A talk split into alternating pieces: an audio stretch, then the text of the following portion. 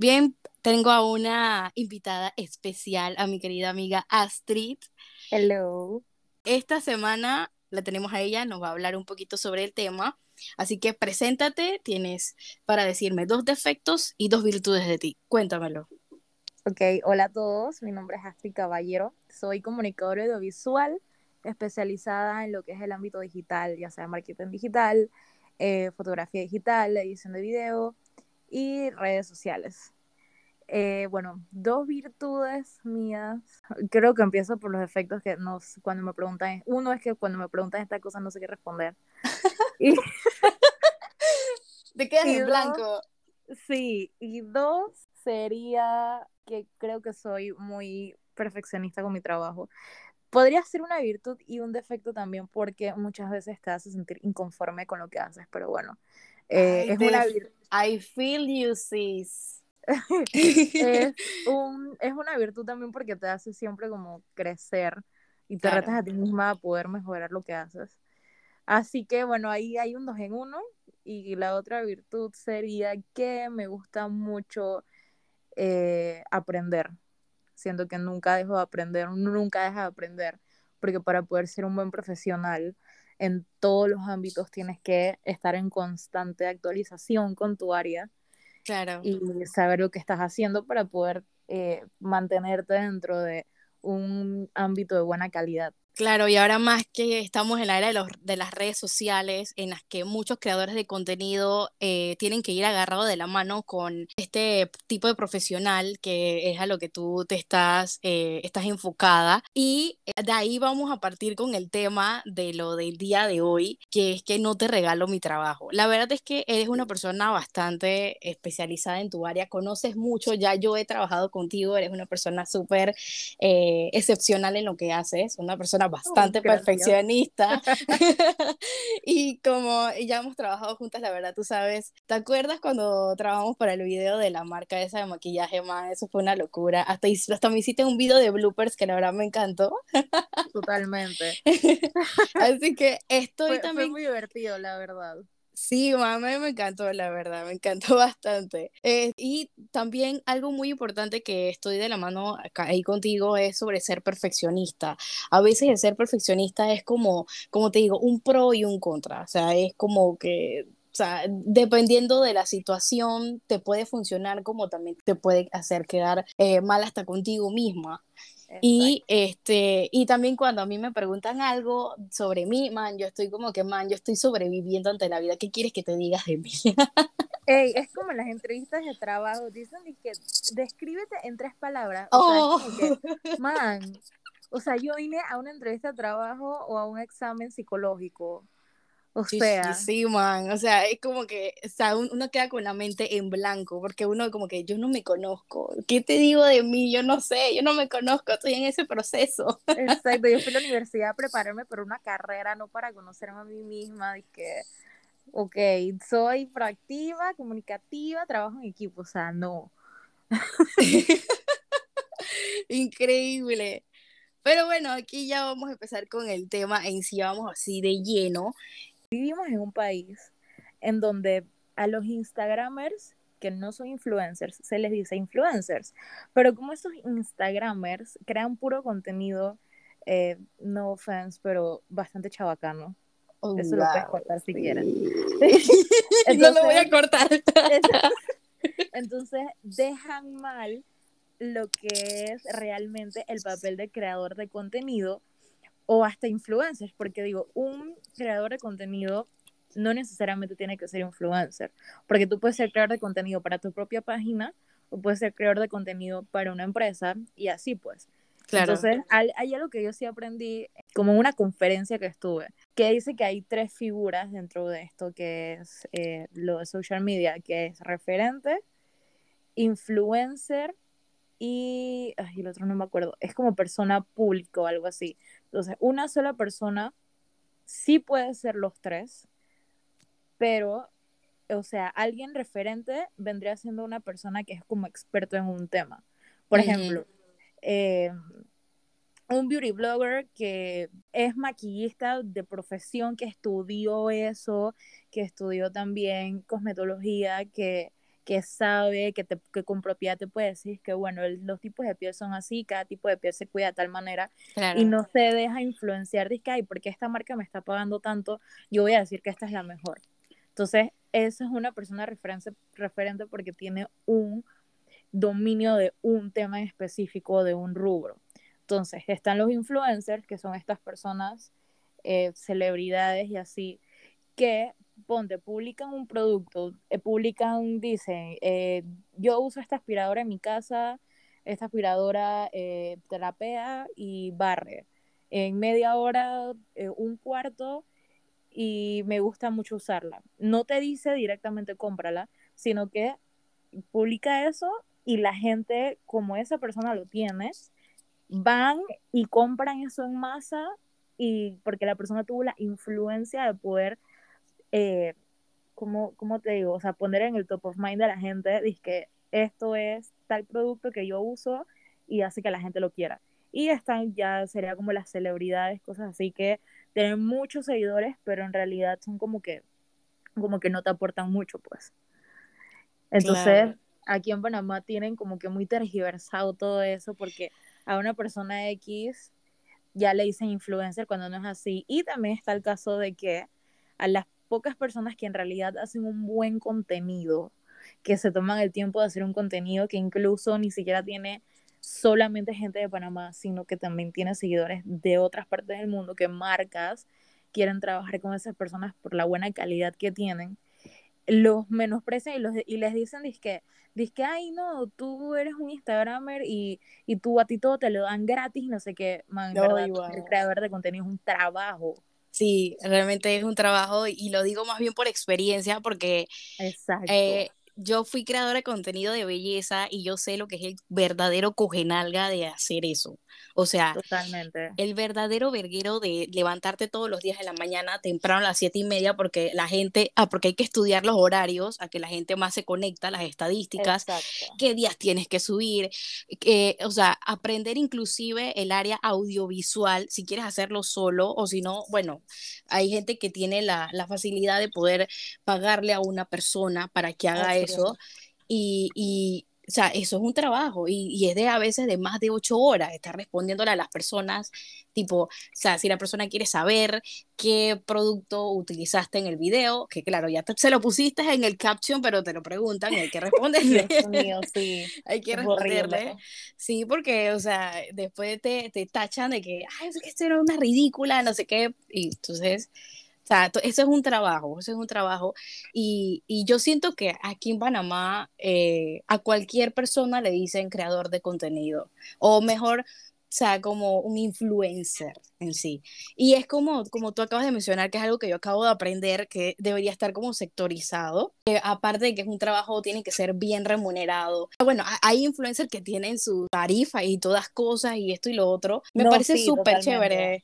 Me, me parece súper chévere, pero en algunos sí es como demasiado exorbitante, tipo, ah, por un post te voy a cobrar 150 dólares y es un video nada más en el que entra al local, le dan una comida, listo, eh, sale y edita en CapCut y ya listo, chao. Exacto, o sea, ni siquiera son cosas bien preparadas y elaboradas como, porque todo eso es, digo yo que estudié comunicación audiovisual, producción, eh, todo, o sea, todo video, incluso aunque sea para redes sociales, algo cortito, hay algo, preproducción, producción y postproducción, que en la preproducción se hace un, guion, porque para todo video lo ideal es que haya un guion para tú saber qué, qué grabar, qué no grabar, porque así no pierdes tiempo, no pierdes todo, más tienes un hilo más congruente, más coherente de lo que quieres transmitir. O sea, es todo un trabajo que la gente, que también la gente no entiende, que no es lo mismo ser un especialista en redes sociales que un usuario de redes sociales. Un usuario de redes sociales puede ser cualquier persona que suba una foto, que usa las redes sociales como algo personal. Y están los especialistas que, incluso digo, si no fuese algo tan, eh, tan especializado, tan complejo, no existirían incluso las maestrías de social media, que casualmente yo empecé una en pasado octubre. ¡Qué chévere! Sí, es bien cool. Porque digo, es es algo que es bastante, o sea, por eso te digo, es un trabajo, es una profesión como cualquier otra, solamente que tristemente todavía estamos en un país que tiene la mentalidad un poco old school, retrógrada, lo que sea, pero bastante chiquita en ese tema. Y bueno, ahora con la pandemia, que fue lo que ayudó a que todo se digitalizara, la transformación digital en general para todos los rubros viene y es inevitable y cada vez se va tomando más, más fuerza esto del mundo digital, marketing digital, eh, redes sociales y etcétera. Y ahora, sin mencionar también todo lo profundo que viene del metaverso y tal, que eso sí es algo que nadie puede tener. Otro punto que a mí la verdad me llama mucho la atención es sobre cuando eh, no te pagan, pero te exigen, y más eso, te critican el trabajo. háblame, háblame un poquito de eso porque, man, yo de verdad necesito escuchar tu experiencia. Yo quiero que me cuentes. Man, es horrible. Mira, de verdad que uno a veces trata como de ayudar a conocidos, amistades, familiares, etc. Eh, trata de ayudarles en sus negocios, en sus emprendimientos y tal. Y obviamente está la clásica, eh, yo te dije, bueno, ayúdame, no sé qué, eh, subir, de, no sé, crear el Instagram del, del, negocio, no sé qué. Y después cuando ya estamos generando más ingresos, yo te pago.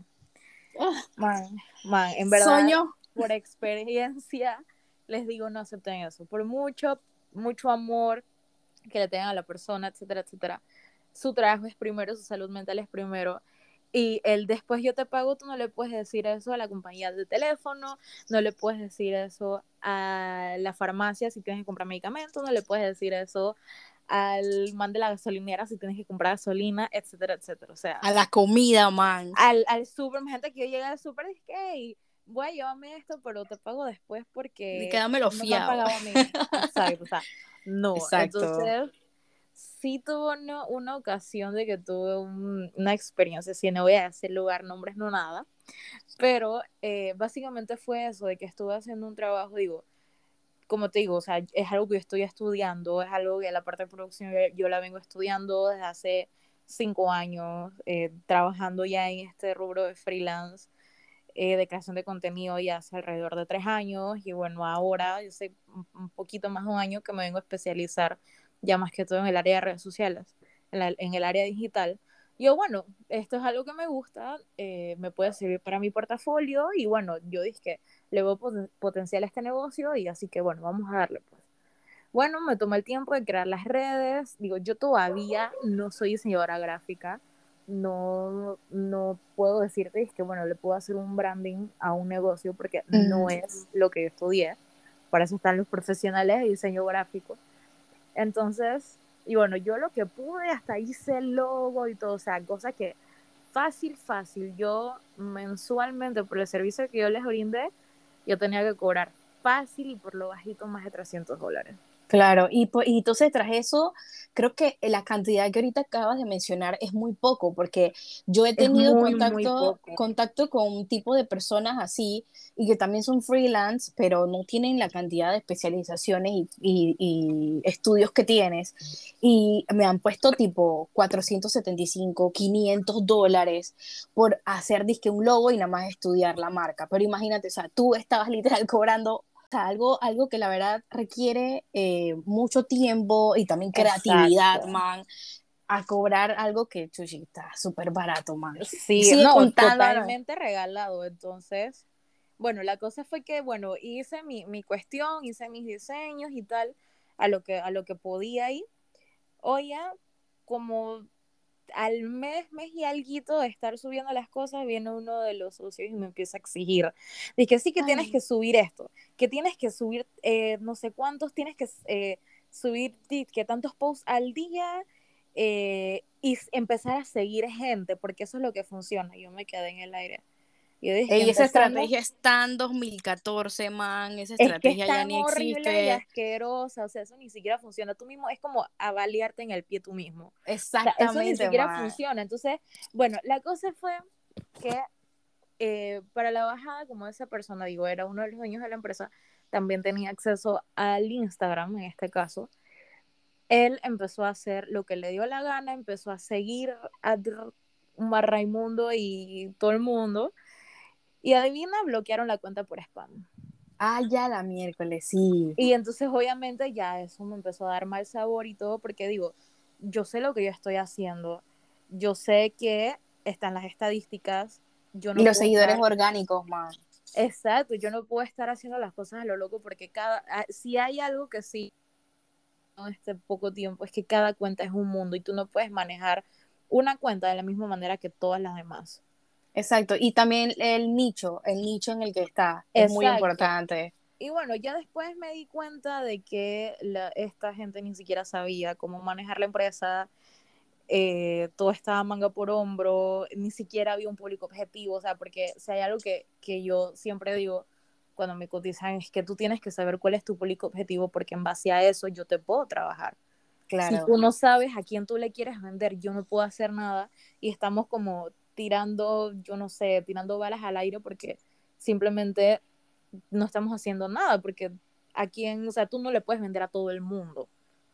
Tienes que tener un público objetivo, un, o sea, un, este es el tipo, o sea, yo le quiero vender a mujeres de 25 a 30 años que estén solteras y que estén buscando casa, o sea, poniéndote un ejemplo loco así, es que el tipo de persona que, que tú o sea, tu persona ideal, pues. Exacto, y eso no está en todos lados, o sea, es que, es que eso, esa es la parte que la mayoría de personas no conocen. Exacto. No conocen cómo uno tiene que manejar el, el, el nicho, ¿por qué decir eso?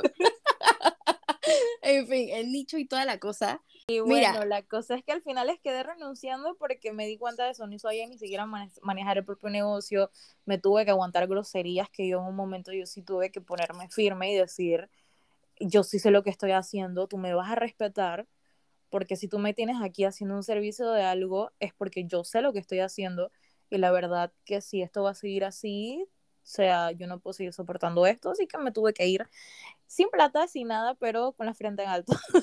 Ay, man. Eso ahí sí valieron verga. y, total, entonces ni siquiera para mi portafolio porque al final hasta borraron la cuenta esa que yo estaba usando para abrir otra y esa otra cuenta es una porquería también y ay no, al final el tipo hizo lo que él quería hacer, o sea, el man vive como en los 1990 que yo no sé cómo era la publicidad en ese año porque yo ni siquiera había nacido, pero yo no sé, No habíamos nacido. No habíamos nacido. Así que, ay no, fue, fue bastante estresante en su momento, pero me queda experiencia obviamente, qué hacer, qué no hacer y bueno, eh, no sé, me, me, ayudó a abrir los ojos también de que en verdad, man, para la bajada sí sé lo que estoy haciendo, así que... Así que, mira, la verdad yo pienso que esa experiencia o esos tipos de experiencias te hacen primero poner límites, segundo, eh, te, te hacen crecer y madurar y darte cuenta que ser buena persona a veces es pecar. Y paga mal.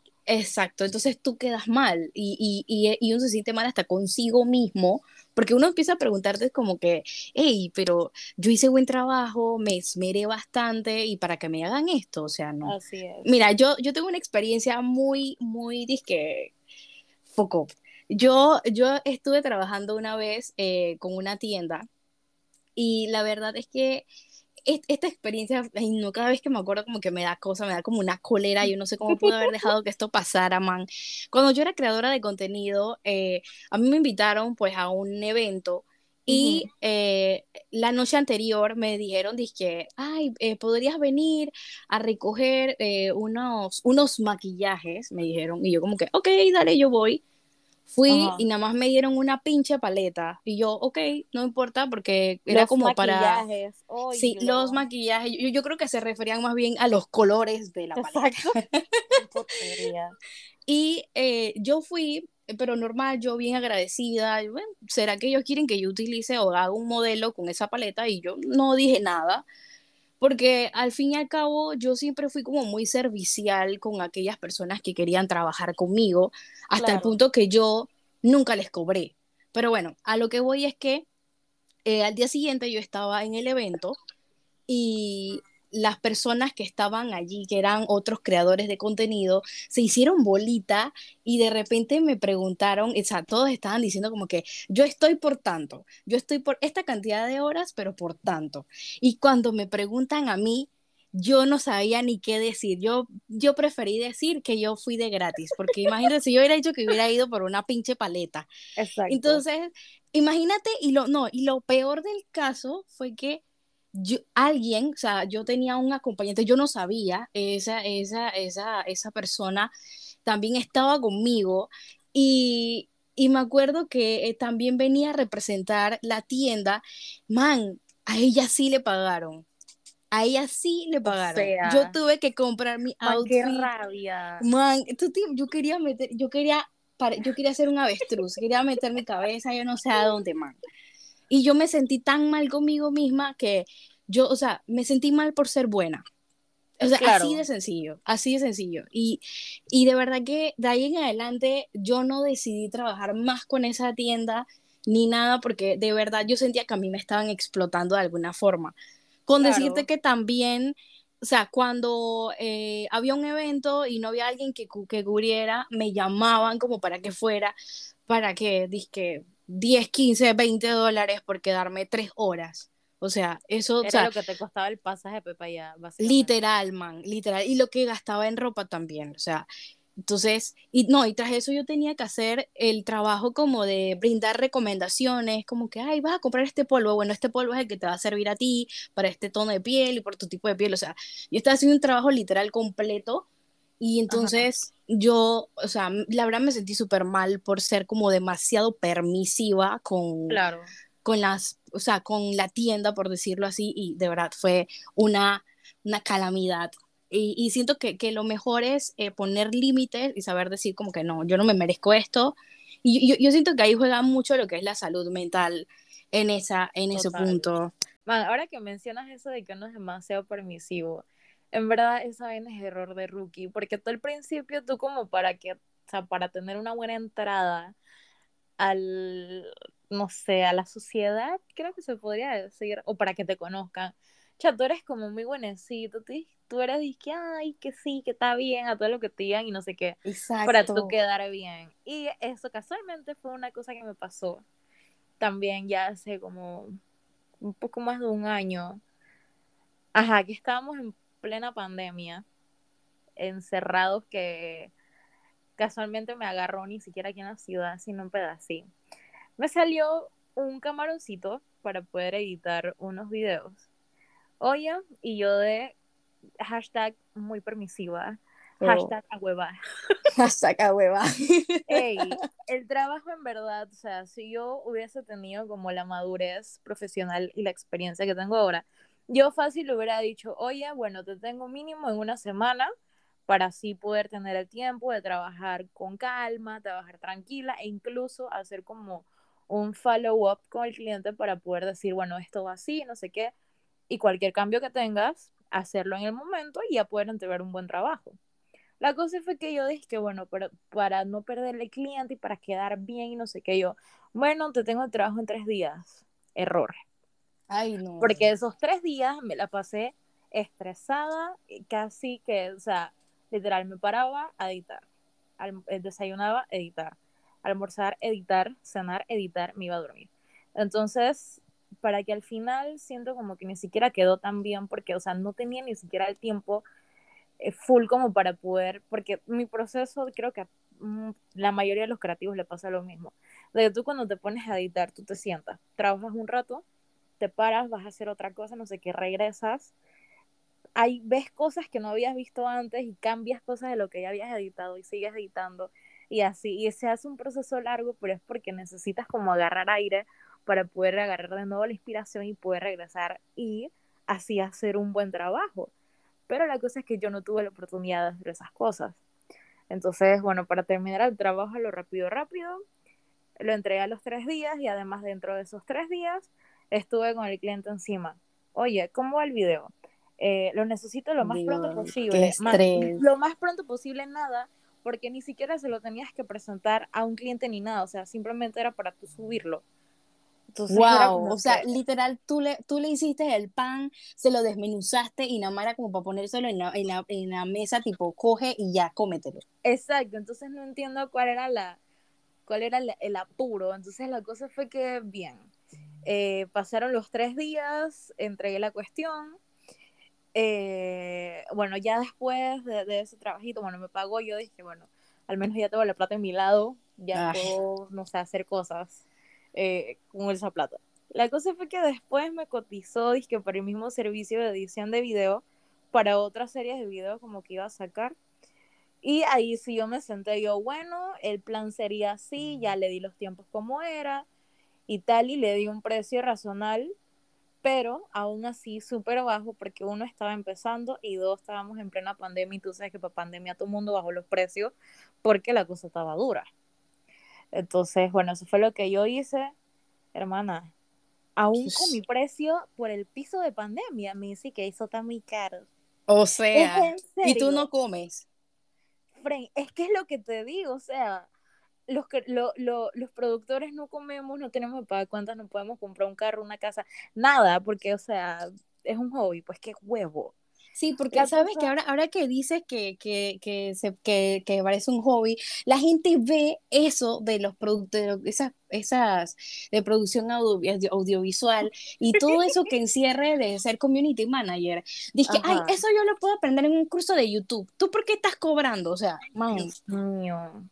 Es, que lo que a mí me molesta también de que ahora todo, ahora la moda es, tú entras a TikTok, Instagram, whatever, y te salen videos, que cinco aplicaciones en las que puedes hacer tal cosa, cinco ah. que no sé qué, cinco plataformas donde puedes aprender, ok, sí, está bien, tú puedes aprender, pero imagínate que venga yo y agarre un curso de medicina en YouTube y ahí yo digo, yo soy cirujana, te voy a operar el cerebro, Ay, yo, pensaría, no, yo no, chao. Exacto, lo mismo es con todas las fucking profesiones, es lo mismo, contador, abogado, médico, productor, o sea, para eso tú te zurras cuatro años estudiando una carrera y dos más o uno más de maestría para poder tú especializarte en algo y poder saber lo que tú estás hablando, porque háblale a esta, digo, pregúntale a estas personas que, que aprenden a editar con programas de celular o en cursos en YouTube, no sé qué, pregúntale, que el, nombre de los encuadres. me lo preguntas a mí ahorita porque yo no sé.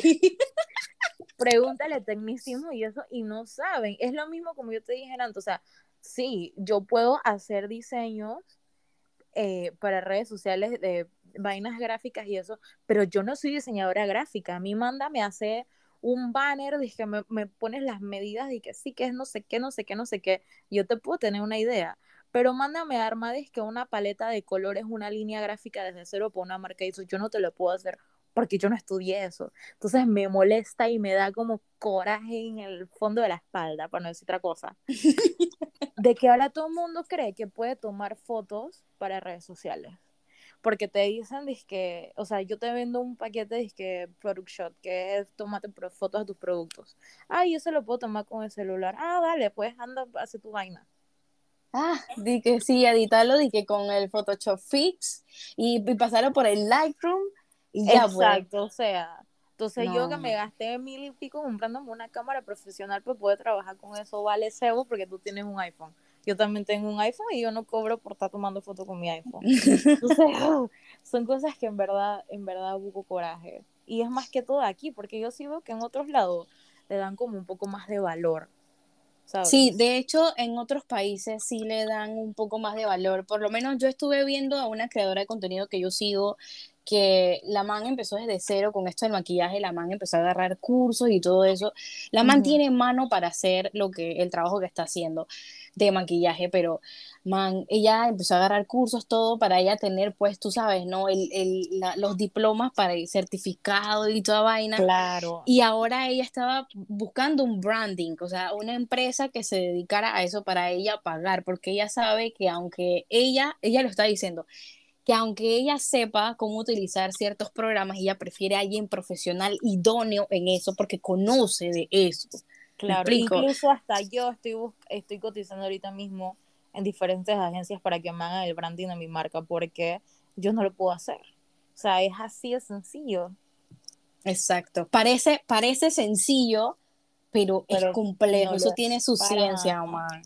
Así es. Y, la verdad es que ahora quiero saltar al punto de lo que es eh, la parte de la salud mental. ¿Cómo, ¿cómo a ti te ha, eh, no sé si tienes alguna experiencia, si, si, a ti te ha afectado a, algún punto en el que te has sentido muy ansiosa o si has querido colgar la toalla o mandar a la gente a la verga? O sea, de qué, qué o sea, en cómo, cómo has utilizado esos puntos o esos detonantes, o sea, a algo positivo. ¿Cómo, en, qué te, ¿En qué te ha ayudado? Sí, bueno, casualmente en el 2019 tuve un episodio bastante fuerte. De, fue como que toqué fondo en la depresión y la ansiedad, porque se me juntaron muchísimas cosas a la vez. Y bueno, y fue donde decidí, bueno, de aquí no, no puedo ponerme peor, así que tengo que ir a terapia, tengo que buscar ayuda. Empecé terapia desde hace entonces, no he parado hasta hoy en día y no pienso hacerlo, porque me ha ayudado muchísimo para crecer tanto en la parte personal y al crecer en la parte personal he crecido también en la parte profesional porque me ha enseñado más que todo a tener amor propio. Y amor propio no es, no es solamente que ay, pararme frente a un espejo y decirme estoy bonita, estoy buena, o sacarme a pasear que voy a comerme un helado sola, no. Sino es tener la seguridad en ti, tener la confianza en ti misma de, de saber que puedes hacer algo, de que tienes la inteligencia, la capacidad de ser profesional, de hacer las cosas bien, de tener también paz. Y también un pequeño paréntesis aquí, no medicarse no está nada mal, al contrario. Correcto. Es como si te duele la cabeza, te tomas una acetaminofén para que se te quite el dolor de cabeza. Yo soy pro de los medicamentos, man. Los medicamentos son de muy buena ayuda. Y eso que la gente te diga, que no es que te vas a volver eh, eh, dependiente de las pastillas, no, querida. No te vuelves dependiente. Ya yo tengo un buen par de años tomando medicamentos y no me he vuelto dependiente para nada. Te felicito por eso, querida. Gracias. Hay que ser responsable con uno mismo, así que. Claro, exactamente, porque si no nadie va a venir a decir, ay, yo te voy a cuidar y no sé qué, no, no, man, el cuidado ese, de eso se trata el amor propio, de, de, ser valientes en ese, en ese aspecto, de verdad que sí. Incluso la terapia también me, me ayudó a tener como esa como ese empujoncito a poder terminar la carrera, a poder seguir estudiando, a poder cada día tratar de serme mejor porque eh, me, ahora me siento bien, me siento full bien en todos los aspectos de mi vida. Sí hay cosas que a veces te desmotivan, como por ejemplo de que no consigas trabajo después de haberte graduado de producción. Ay, man, eso sí, ¿verdad? Por eso es que la gente se lanza de eso, de freelancer y eso, porque Sí, de verdad, siento que les va mucho mejor. Desgraciadamente vivimos todavía en Panamá, un país medio... Medio, medio, mundista. Exacto.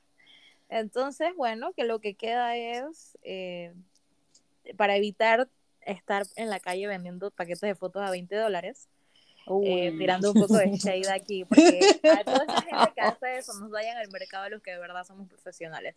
Gracias. Oh, wow, drop the mic. Entonces, eh, nada, lo que, lo que te fuerza es hacer freelancer y a ver que te salga algo, porque es mucha gente la que se gradúa de producción y más que todo pensando con la mentalidad de que, ay, quiero trabajar en televisión. No, man, hay muchísimas cosas en lo que tú puedes trabajar y que son hasta más bonitas que trabajar en una televisión, así que por eso yo me... Hay gente, hay gente para eso.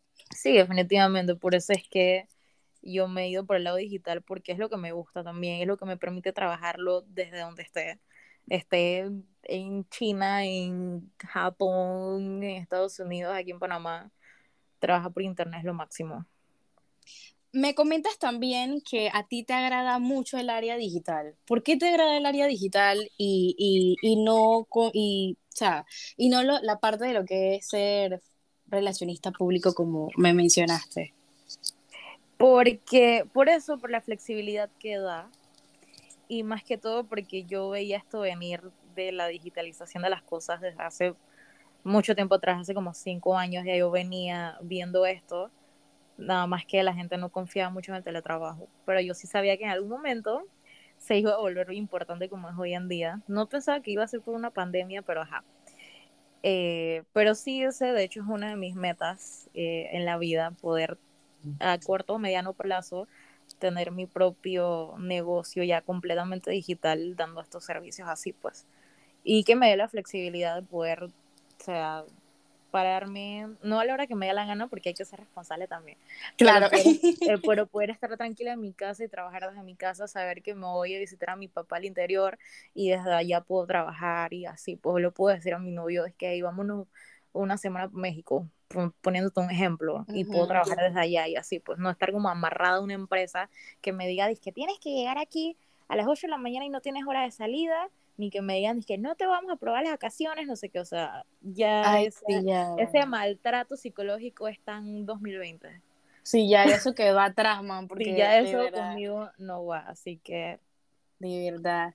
Bueno, Astrid, de verdad, te agradezco muchísimo, muchísimo que hayas estado en el podcast del día de hoy, de esta semana, y que nos hayas compartido Sí, man, tienen que venir más, más podcasts. Te agradezco muchísimo, de verdad, que hayas compartido un poco sobre tu experiencia en el área pues, audiovisual y, y, esto, porque es algo que yo también desconozco. Y también, pues, mencionar a las demás personas que el ser creador de contenido no es solamente subir fotos y demás, siempre hay personas detrás de ello. Claro, si son, si son muy buena cabeza, claro, eh, eh, hay personas detrás allí también haciendo el trabajo eh, para que pues muchas, muchas personas. Exacto. Y es muy importante también lo que es la parte de la salud mental, ya que también va muy agarrado de la mano con esto, y también de las exigencias de los clientes, el, trata, el, el tener como una, una diplomacia también y saber poner límites en estos tipos de situaciones. La verdad es que, man, he aprendido muchísimo aquí contigo conversando. A la y, hora. Y pues, la verdad, el punto de todo esto y en conclusión es que, pues, man, no hay que regalar el trabajo, porque uno paga cursos, uno paga capacitaciones, eh, que el diploma que te cuesta no sé cuánto aparte del curso, y o sea, eso es una inversión que uno está haciendo para poder brindar un excelente servicio, pero hay gente que siempre le gusta irse por el lado más barato y a veces lo barato sale caro. Así que de verdad que te agradezco muchísimo, muchísimo por estar aquí y pues nos vemos entonces en otro momento que nos toque desarrollar otro podcast.